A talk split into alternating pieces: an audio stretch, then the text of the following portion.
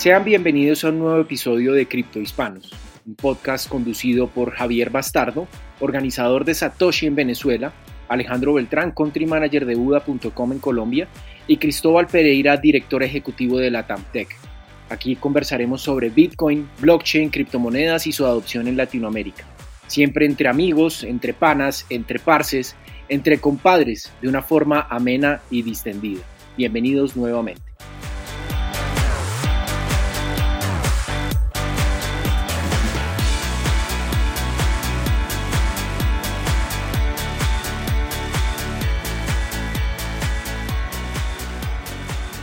Bienvenidos a un nuevo episodio de Cripto Hispanos, episodio número 9. Eh, me encuentro nuevamente acompañados por mis grandes compadres, panas, parceros, Alejandro Beltrán y Javier Pastardo.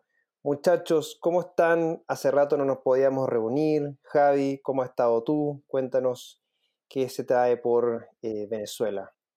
Bueno, Alejandro, Cristo, ¿cómo están? Espero que esté todo muy bien. Eh, bueno, está la pandemia del coronavirus en pleno desarrollo también acá en Venezuela.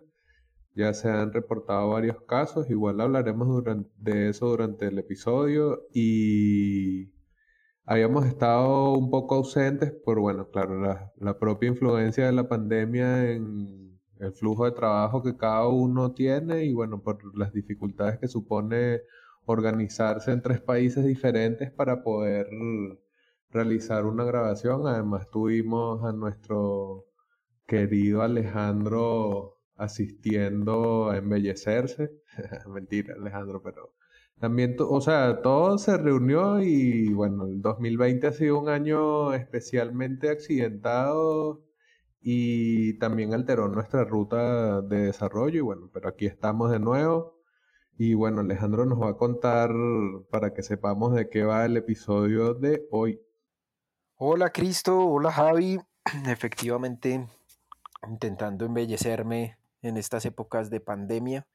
Y pues ese va a ser nuestro tema el día de hoy, la introducción al tema del día. Vamos a hablar de el famoso COVID-19 o coronavirus como se conoce popularmente, esto cómo está impactando a los mercados, un poco las reacciones del banco central más grande del mundo, que es la Fed, y esto pues cómo ha repercutido en los efectos de Bitcoin. Esperamos que eh, se entretengan con este nuevo capítulo que tenemos hoy en Cripto Hispanos. Excelente Alejo, muchas gracias Javi. Eh, no podemos partir antes este episodio sin volver a indicar quiénes son nuestros queridos sponsors que hacen posible el desarrollo de este y todos los episodios de Cripto Hispanos en su primera temporada.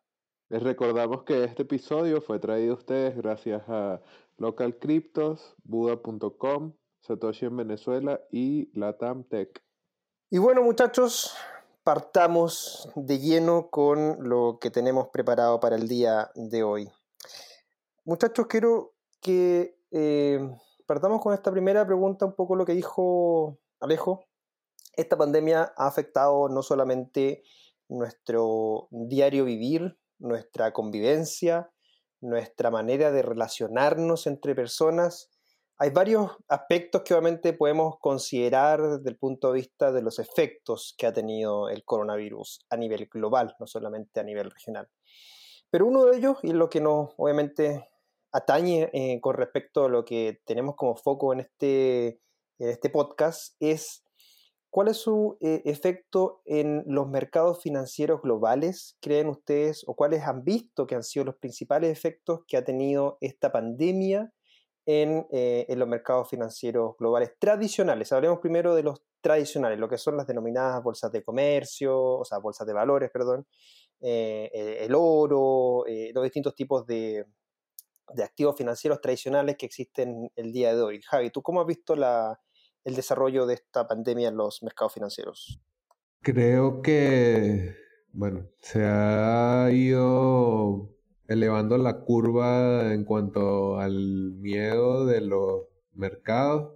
El momento más crítico pudiese ser en los primeros 12 días de marzo que hubo un, como un gran crash en general de los mercados, incluso Bitcoin también. Bueno, las criptomonedas no son ajenas a la realidad económica del mundo, así que obviamente es un mercado que también se iba a resentir.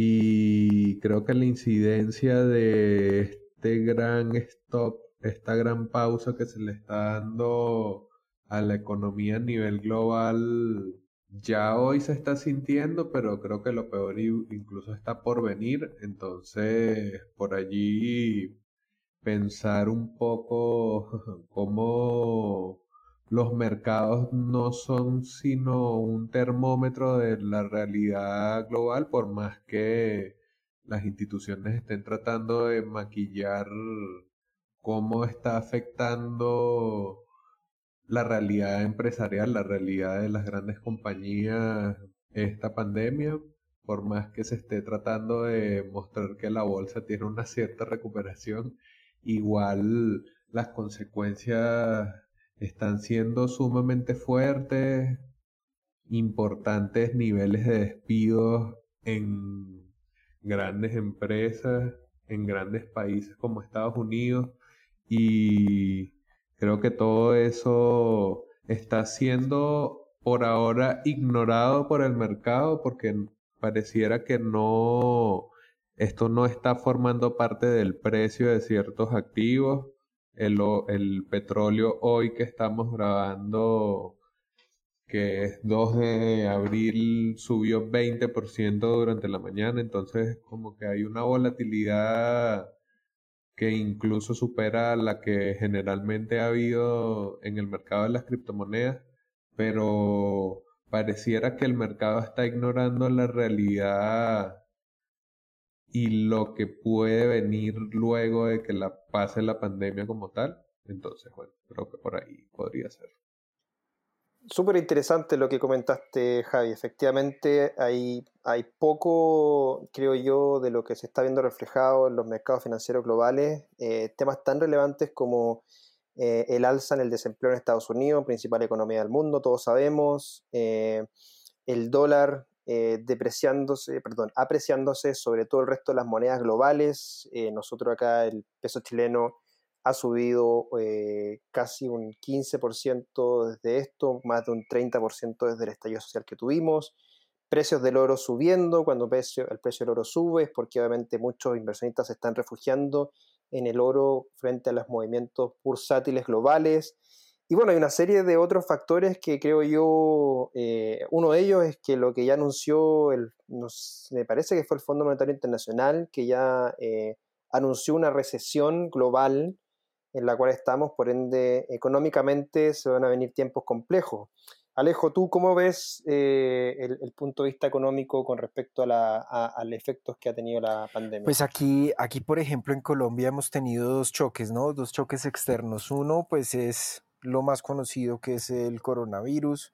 Eh, tiene un impacto en todos los sectores productivos em, y los aislamientos preventivos pues han hecho que, que, una economía como la de nosotros, en la cual pues cuya distribución está en el empleo informal y, y, y, los ingresos pues no dan espera en una economía que, que realmente es una economía emergente y, en vías de desarrollo, pues no, nos da un, eh, o sea, estamos muy, muy comprometidos económicamente, pero no solo eso, lo que ilustraba Javi también, nosotros somos una economía dependiente de los ingresos del petróleo y este choque externo entre, que, creó esta tensión geopolítica entre Rusia y, y la OPEC, eh, generando la caída de los precios, pues efectivamente hace que eh, se contraiga mucho la economía en, en cuestión de las regalías que produce el petróleo en nuestro país, que si bien pues para algunos expertos pues es una oportunidad de sustituir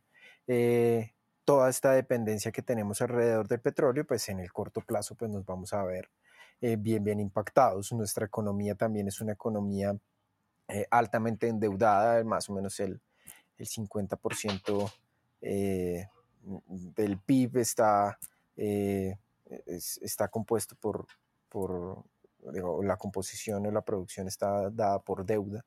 Y eso, pues eso nos da a ver que somos una economía muy frágil ante los choques, ante cualquier choque externo. Y más cuando tienes un fenómeno como la pandemia eh, hoy en día. En Colombia, pues el peso colombiano es la segunda moneda más devaluada en el mundo después del rubro ruso y eso pues e, es una muestra de, de, las perspectivas que se dan a nivel económico. Ahorita también ayer, ayer Fitch, la calificadora de riesgo más grande en el mundo, eh, bajó la calificación de Colombia con perspectiva negativa. Es decir, estamos a un riesgo de perder nuestro grado de inversión y eso también, pues para la inversión va a, ser, va a tener un impacto muy, muy grande.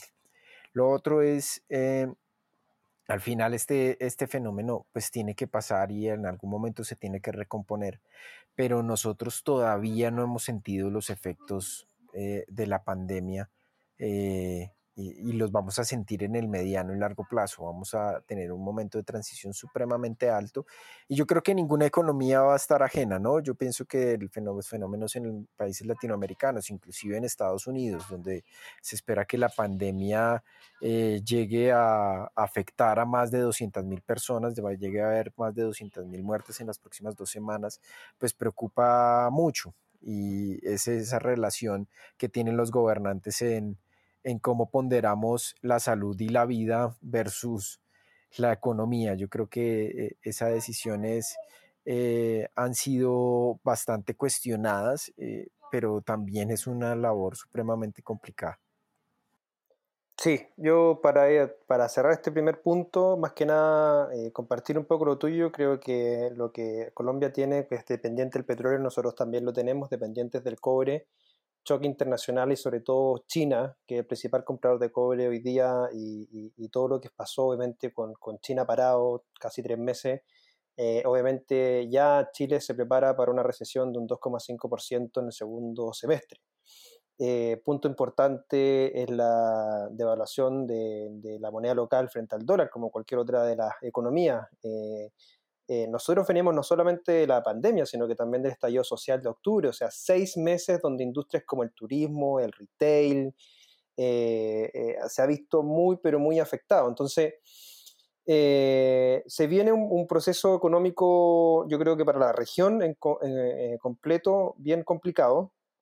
Y, bueno, una de las cosas que, que, que yo creo obviamente que es donde más es necesario hoy día eh, estos tiempos de turbulencia o de incertidumbre es donde la innovación y la manera de hacer las cosas de manera distinta eh, es donde resalen o, saltan a la luz. Eh, muchas empresas han tenido que obviamente apurar sus procesos de teletrabajo por esto y, y, son temas que se han venido conversando yo creo que hace mucho, mucho tiempo.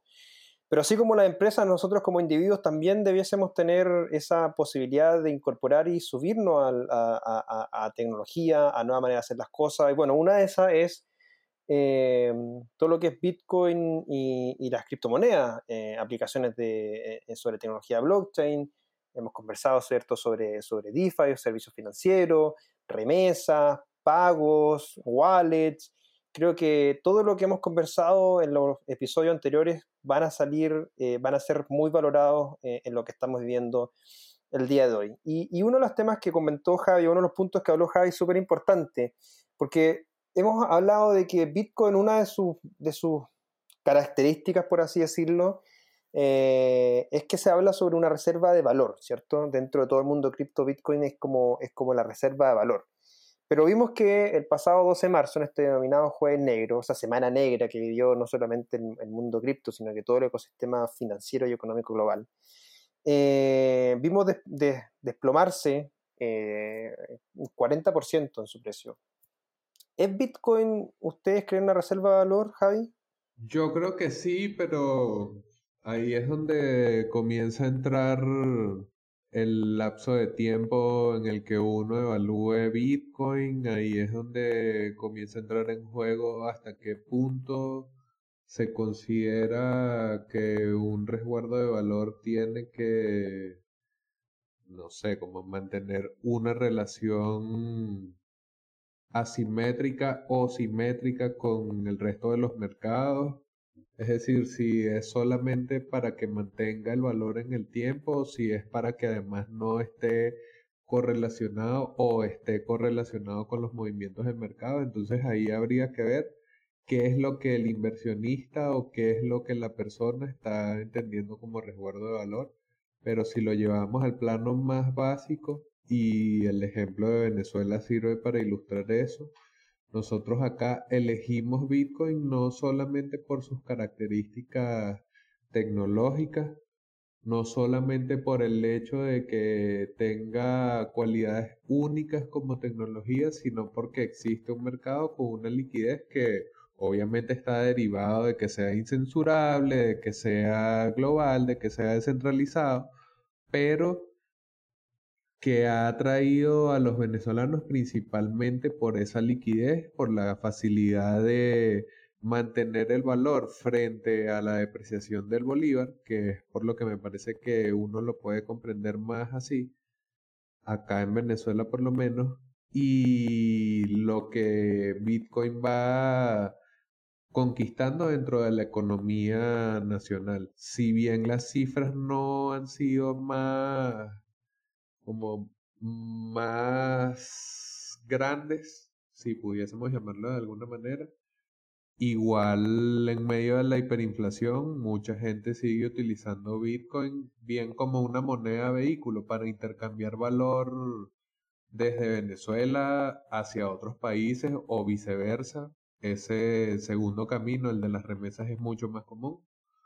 O bueno, utilizando Bitcoin como una forma de mantener un ahorro en un en un entorno en donde el ahorro es algo demasiado utópico, donde la moneda no te permite ahorrar.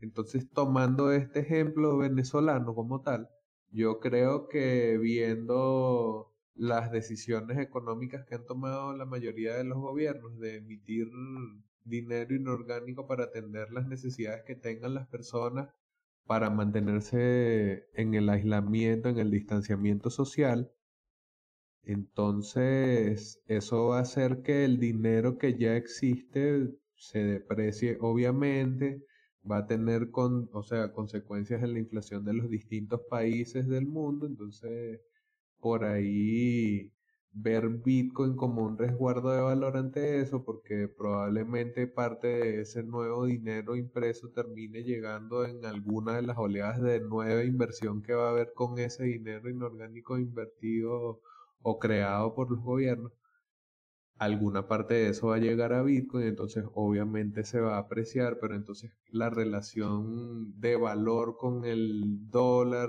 cómo va a ser ese nuevo escenario, por allí habría que evaluarlo, pero bueno, la apuesta es que esta tecnología apenas está empezando su exposición como tal y que bueno, muchas de las decisiones que se han tomado a nivel global uno pudiese decir que eran inverosímiles el año pasado, pero que este año, en medio de la pandemia, muestran que muchas de las cosas que siempre se habían dicho de la banca tradicional, de las decisiones que se toman, de cómo los estados se convierten en coartadores de las libertades y hasta cierto punto que te obligan a sufrir la evaluación de tus ahorros, pues todas esas cosas pudiesen favorecer en cierto modo esta narrativa de Bitcoin como un resguardo de valor.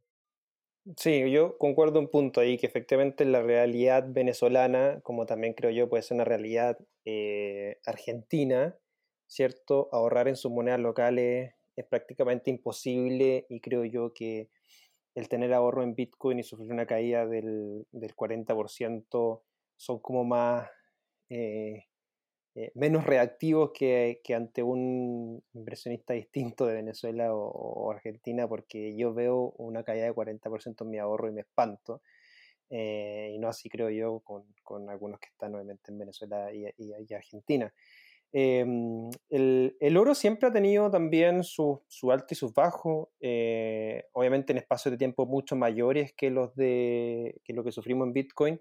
Em, de hecho, creo yo que en el último tiempo el oro, eh, de hecho ahora estaba viendo unas gráficas, entre el 27 de febrero de este año y el 8 de marzo el oro bajó de 1.700 dólares a 1.500. Son 200 dólares, no es tanto en términos de valor, en términos porcentuales, un poquito menos del, 15, eh, eh, del 20%. Y, y, esas son las mayores fluctuaciones, distintamente las que vemos de, Bitcoin con, con, caídas de 40% en 24 horas. Pero me parece a mí que hay un punto fundamental ahí que hay que dejar muy claro, que es el tema de la madurez del mercado y también de la capitalización del mercado. Porque obviamente es distinto comparar un precio del oro cuando se mueven, cuando los mercados globales del oro se mueven billones de dólares al día, en comparación con los mercados de Bitcoin que se mueven eh, millones de dólares. Eh, la capitalización, capitalización completa de todo el mercado cripto el día de hoy no, no supera los 200 billones de dólares o 200 mil millones de dólares. Y, vivimos ese mismo jueves movimientos muy fuertes de, de, inversionistas grandes en exchange que explican de cierta manera esa caída en, el valor tan grande y que arrastró a muchas de las otras criptomonedas también hacia abajo. Eh, creo que un factor fundamental de, de, también dejarlo súper claro, lo hemos hablado en, otro, en otros episodios, pero, pero siempre es bueno recalcarlo, que es un mercado inmaduro, el, el, el volumen es bajo, eh, movimientos altos de, inversionistas y sobre todo los fondos de inversión que están hoy día apalancados sobre Bitcoin o que están trabajando en futuros de Bitcoin, todas estas nuevas eh, eh, activos financieros que se están desarrollando sobre Bitcoin y sobre todas las criptomonedas, obviamente impactan también en eso cuando, cuando se tienen que hacer, cuando hay stop loss, cuando se tienen que hacer venta de, lo, de cuando tú tienes un, producto financiero un poquito más sofisticado, ¿cierto? Tienes que dejar cierto nivel de garantías. Cuando bajan los precios, esas garantías se tienen que salir a vender para, obviamente, no perder. Y ese, toda esa presión, obviamente, cuando hay mercados financieros más desarrollados con más volumen, eh, lo, vemos las caídas que uno se espanta cuando ve una caída de un eh, SP500 o de una bolsa alemana de un 5, 6 hasta un 10%. Eh, en términos de envergadura, creo que es más o menos lo mismo que al ver un mercado de, criptomonedas cayendo un 40%, dada, eh, obviamente guardando las la, respectivas eh, comparaciones, pero eso es más o menos un poco mi punto de vista, pero en términos de la pregunta y de resguardo valor, me parece a mí que eh, en un periodo de tiempo, si lo hablamos de tres años, claramente Bitcoin siempre ha sido una reserva de valor.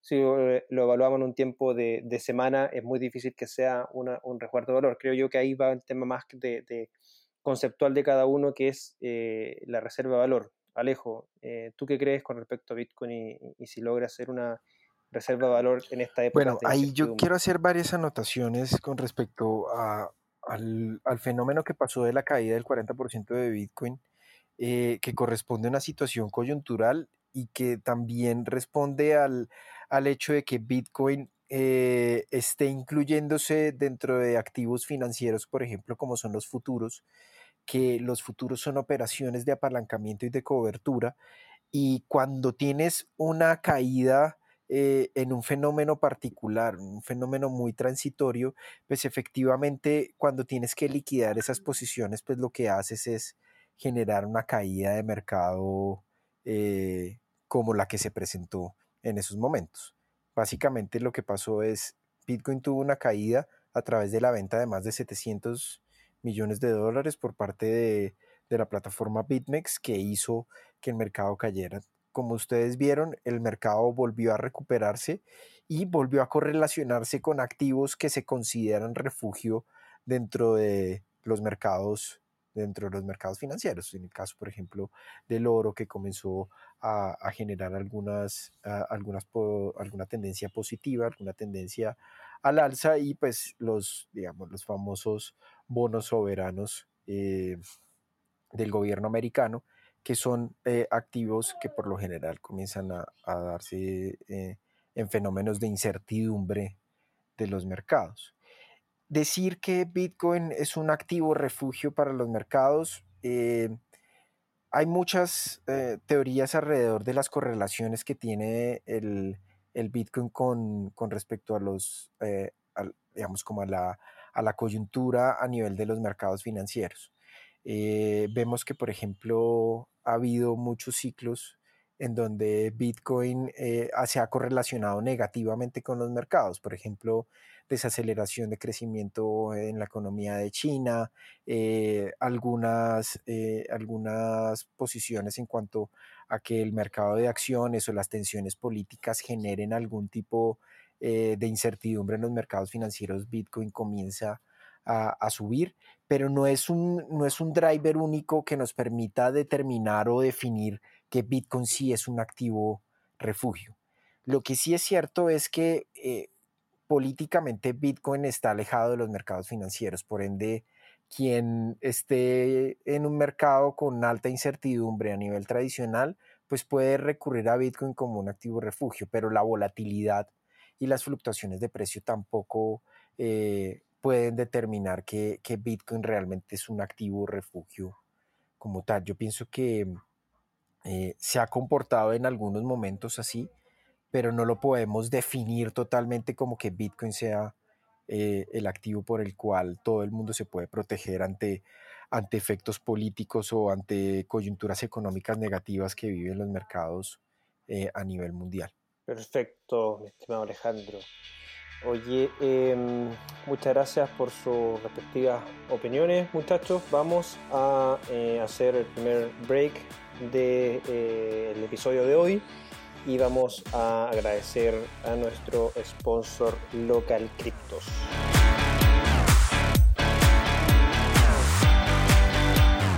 ¿Quieres cambiar criptomonedas fácilmente en Latinoamérica sin ceder tus claves privadas, privacidad o libertad? Regístrate en Local Cryptos, el mercado de criptomonedas peer-to-peer sin custodia número uno. Tenemos una promoción especial para comprar o vender sin comisiones en tu primera transacción. Deben registrarse en www.localcryptos.com slash criptohispanos y empezar a intercambiar.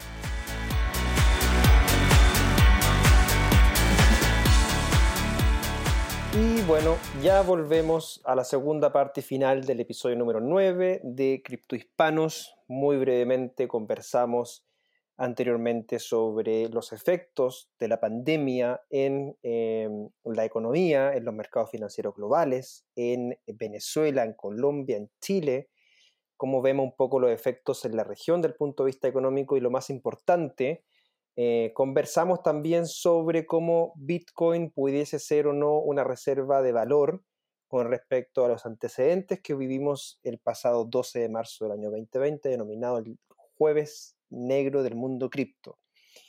Solo para dato rosa, eh, ustedes, bueno, saben que eh, estábamos organizando el Blockchain Summit para el 12 y el 13 de marzo en Panamá. El día 11 tuvimos que posponerlo producto de la pandemia. Entonces ahí ya tenemos un gran eh, efecto negativo de la pandemia eh, que nos toca directamente. Fue bien complejo la situación. Fue un tema de horas, pero bueno, por la seguridad de nuestros asistentes, sponsors y speakers, tuvimos que posponerlo para octubre, el 15 y el 16 de octubre, en el mismo hotel, misma ciudad. Pero, pero fue particular porque, porque el día 12 vivimos, eh, muchos de los que estábamos allá eh, ese jueves negro, muchos preocupados porque obviamente había varios que tenían sus reservas en, Bitcoin y criptomonedas. Y teníamos unas camisetas, remeras para los argentinos, poleras para los chilenos eh, del evento que, decía Blockchain Samelatam 12 y 13 de marzo, que obviamente no pudimos utilizarlas, regalamos algunas a los que estaban allá, pero vamos a usar esa misma polera para decir y poner una frase que diga yo sobreviví al jueves negro y al coronazar. Solo como un dato interesante. Oye, eh, pasando a la última pregunta y, más que nada para, ir cerrando eh, este episodio y un poco la implicancia de lo que es el, COVID y la pandemia, una de las primeras medidas que se tomó eh, y que todo el mundo la conocemos y que la comentó también Alejandro al inicio, es la denominada eh, impresión de dinero de manera ilimitada de la Fed, del banco central más grande del mundo, eh, de Estados Unidos, eh, ilimitada de dólares para inyectar a la economía y de esa manera, obviamente, incentivar a que obviamente no haya recesión en Estados Unidos.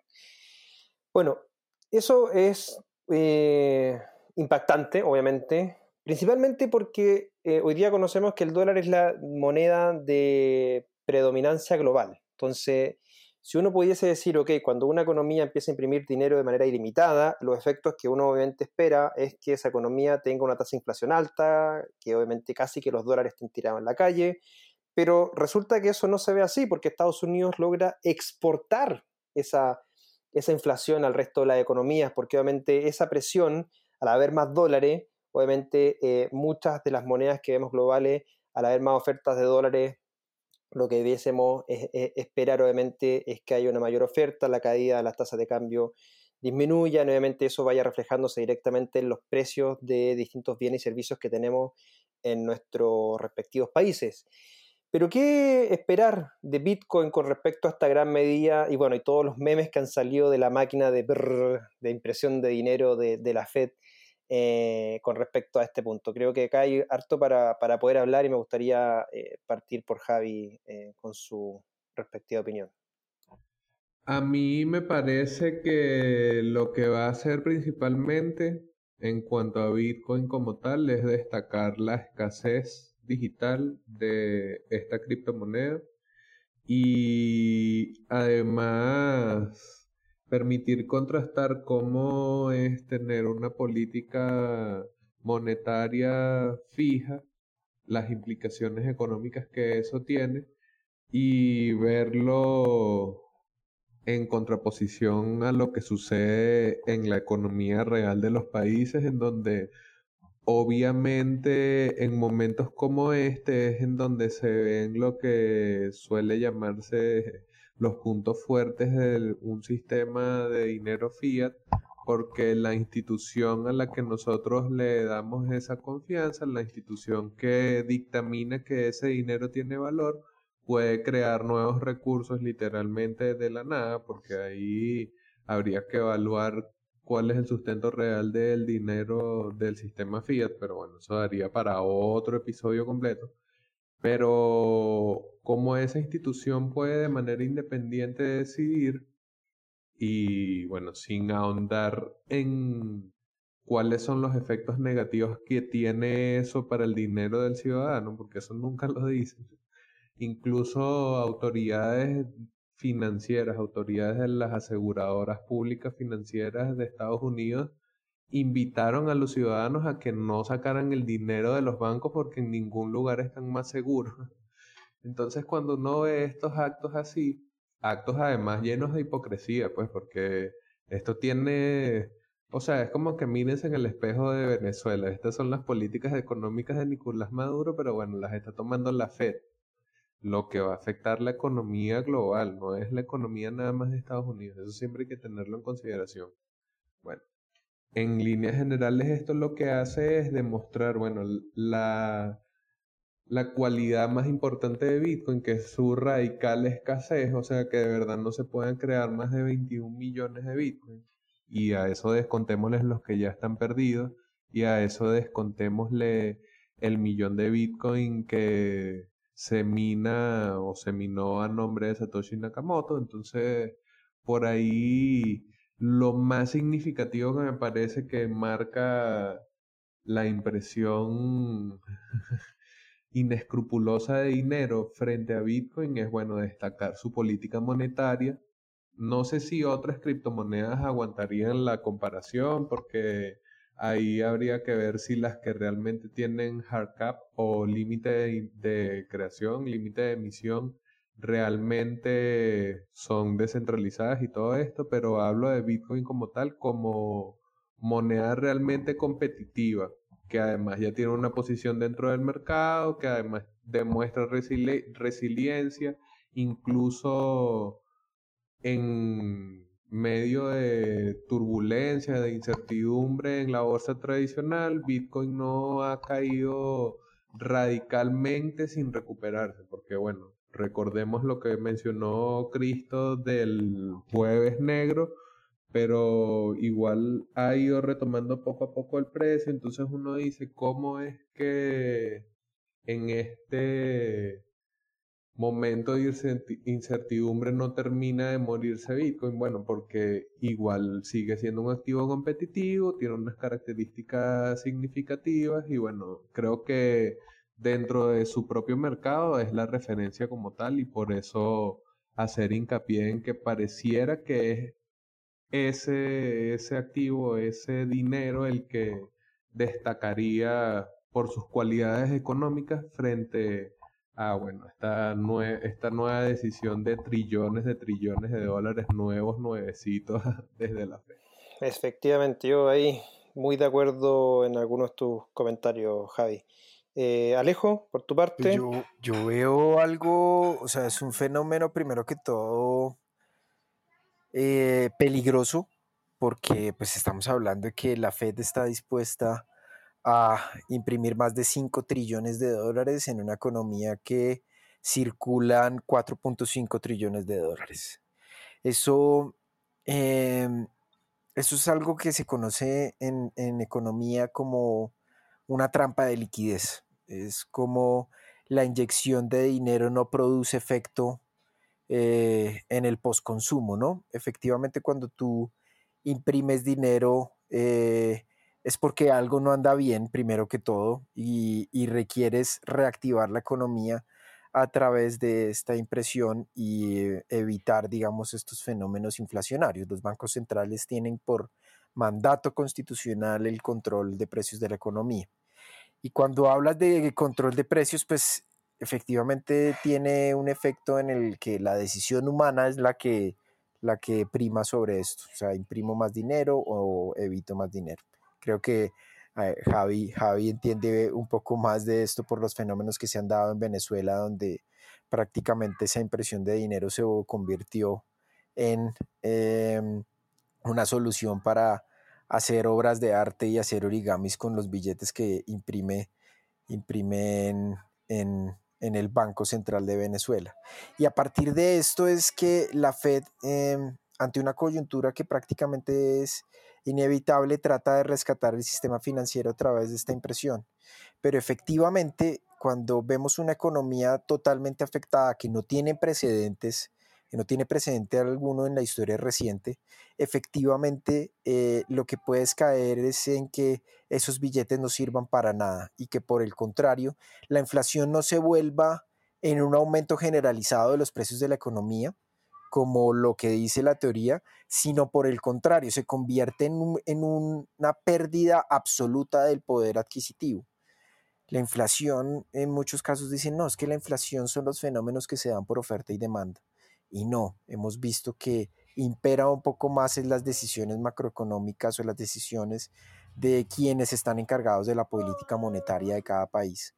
Por ende, yo creo que ese efecto eh, de la impresión del dinero eh, crea este fenómeno de trampa liquidez y va a afectar a, las a todas las economías. Todas las economías están dependiendo del dólar. El dólar, el sistema monetario unificado que eh, se, dio después de la posguerra. Y ante eso, eh, pues las economías, por ejemplo, como las latinoamericanas, las de Colombia, las de Chile, las de Venezuela, las de Perú, Argentina, todas se van a ver afectadas por este fenómeno. Entonces, esa dependencia de la economía norteamericana, yo creo que es pues la gran oportunidad, primero que todo, para que, para que nosotros como país comencemos a, diversificar nuestras relaciones comerciales y no generemos toda esa dependencia. Pero segundo, es una reflexión a quién está eh, detrás de todas estas decisiones monetarias. Eh, no, no, no, no, basta con controlar los precios si, si tienes a, los sectores productivos y, todavía tienes unos índices de desigualdad supremamente altos. Ahí es donde Bitcoin crea como, como esa, esa magia descentralizada en donde pues preferimos Bitcoin porque es un sistema basado en la física y la matemática no tiene esas manos perversas humanas que te digan, mire, vamos a imprimir indiscriminadamente. Además porque la inyección de capital va a través de la ventana de liquidez de los bancos comerciales. Y los bancos comerciales no siempre son incluyentes en, muchas de las economías. Por ejemplo, en la caso de la economía como la colombiana, la, inyección de capital pues va a, las grandes empresas, las pequeñas y medianas empresas se quedan relegadas de los sistemas de crédito. Y pues lo que está haciendo la economía colombiana en este caso es otorgar créditos. Cuando otorgas créditos en una empresa, ¿qué pasa? Pues obviamente tienes compromisos de caja porque hoy, hoy no, estás, no estás vendiendo. ¿Por qué? Porque pues estás aislado y la economía está resentida. Cuando generas crédito, pues el alivio no es suficiente porque tampoco cuentas con esa caja para pagar tus créditos. Y eso es un efecto, un riesgo sistémico que va a caer eh, en gran parte de las economías. Si las vas a subsidiar a través de la inyección de capital, subsídialas, no les otorgues crédito porque al final va a quedar, a quedar comprometidas. Y yo creo que ese es el, eh, esa es la gran magia que tiene Bitcoin, en este caso como activo que tiene un componente escaso, que, que recupera, eh, que puede, tiene la posibilidad de recuperar su valor rápidamente y que, y que sí está funcionando como reserva de valor en, en gran parte de, los casos. Entonces, e, esa, es un poco, yo creo que la, reflexión de, quienes están gobernando y, cómo esto puede traer una gran oportunidad de generar un nuevo orden económico en el mundo.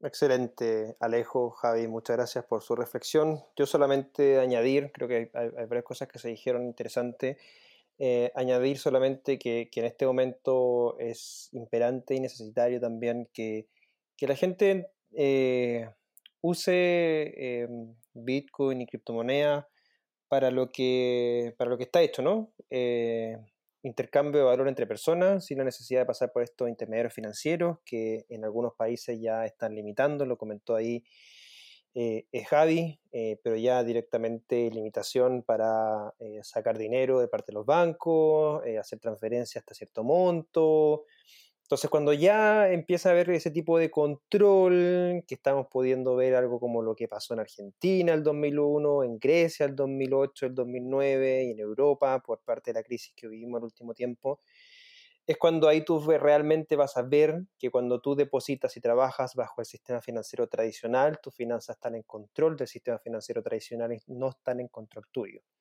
Distinto es a lo que es Bitcoin y las otras criptomonedas, bueno, la que yo hablo obviamente de Bitcoin también en sentido porque es la primera y la que, la, que habla de esta, de, esta, de este dinero digital, esta infraestructura monetaria para hacer transferencias de valor sin la necesidad de estos intermediarios. Entonces aquí es donde Bitcoin eh, nace y donde su, su caso de uso es muy relevante y por ende eh, usar esta red y este protocolo y este dinero digital que funciona 24/7 los 365 días del año es importantísimo su valor eh, y por ende invitar a todos aquellos que aún tengan alguna duda o que no tengan sus primeros bitcoins eh, a que los compren. Pueden comprar sats o satoshis, que son unidades mínimas de bitcoin, desde un dólar, dos dólares, se puede comprar sin problemas.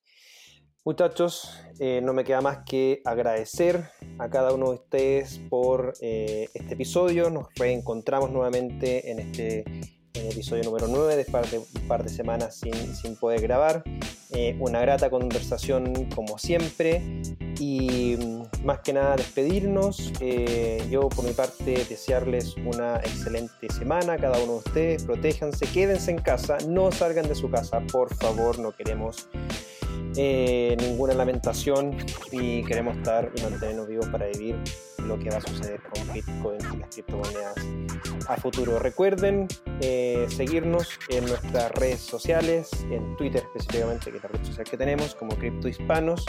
Agradecemos también a Miguel Ángel Arroyo en eh, la producción de este, en la edición, perdón, de este episodio, como todos los otros que hemos tenido, un gran trabajo de Miguel Ángel por todas las cosas que hacemos nosotros. Así que muchachos, una feliz semana. Alejo, Javi, un abrazo a la distancia. Protéjanse, quédense en casa y nos estamos escuchando en una nueva edición de Crypto Hispano. Bueno, un abrazo a todos. Lávense las manos. Lávense las manos y quédense en casa, por favor. Y tengan mucho cuidado. Javi, cuídate mucho. Tienen muchos, muchos problemas allá en Venezuela. Y Chris, tú también responsables, responsables. Chao, un abrazo. Bueno, y esperamos que nos escuchen en nuestro próximo episodio. No se toquen la cara, si van a salir porque necesitan comprar cosas, salgan y vuelvan rapidito a su casa y seguiremos acá viendo cómo se desarrollan las cosas y todo lo mejor para el país y para el planeta en general. De todas maneras. Y bueno, el próximo episodio es el último episodio de nuestra primera temporada y el gran episodio esperado por nuestro amigo Alejandro, donde vamos a destacar los principales personajes del ecosistema Bitcoin. Así que muchachos, feliz semana a todos. Cumplan con las condiciones de salud y las sugerencias de salud que les decimos. De verdad, es muy importante que lo hagan muchas gracias a todos, nos escuchamos y pues, no nos podemos ir sin antes agradecer a nuestros sponsors. Hasta la próxima. Les recordamos que este episodio es traído a ustedes gracias a Local Cryptos, Buda.com, Satoshi en Venezuela y Latam Tech.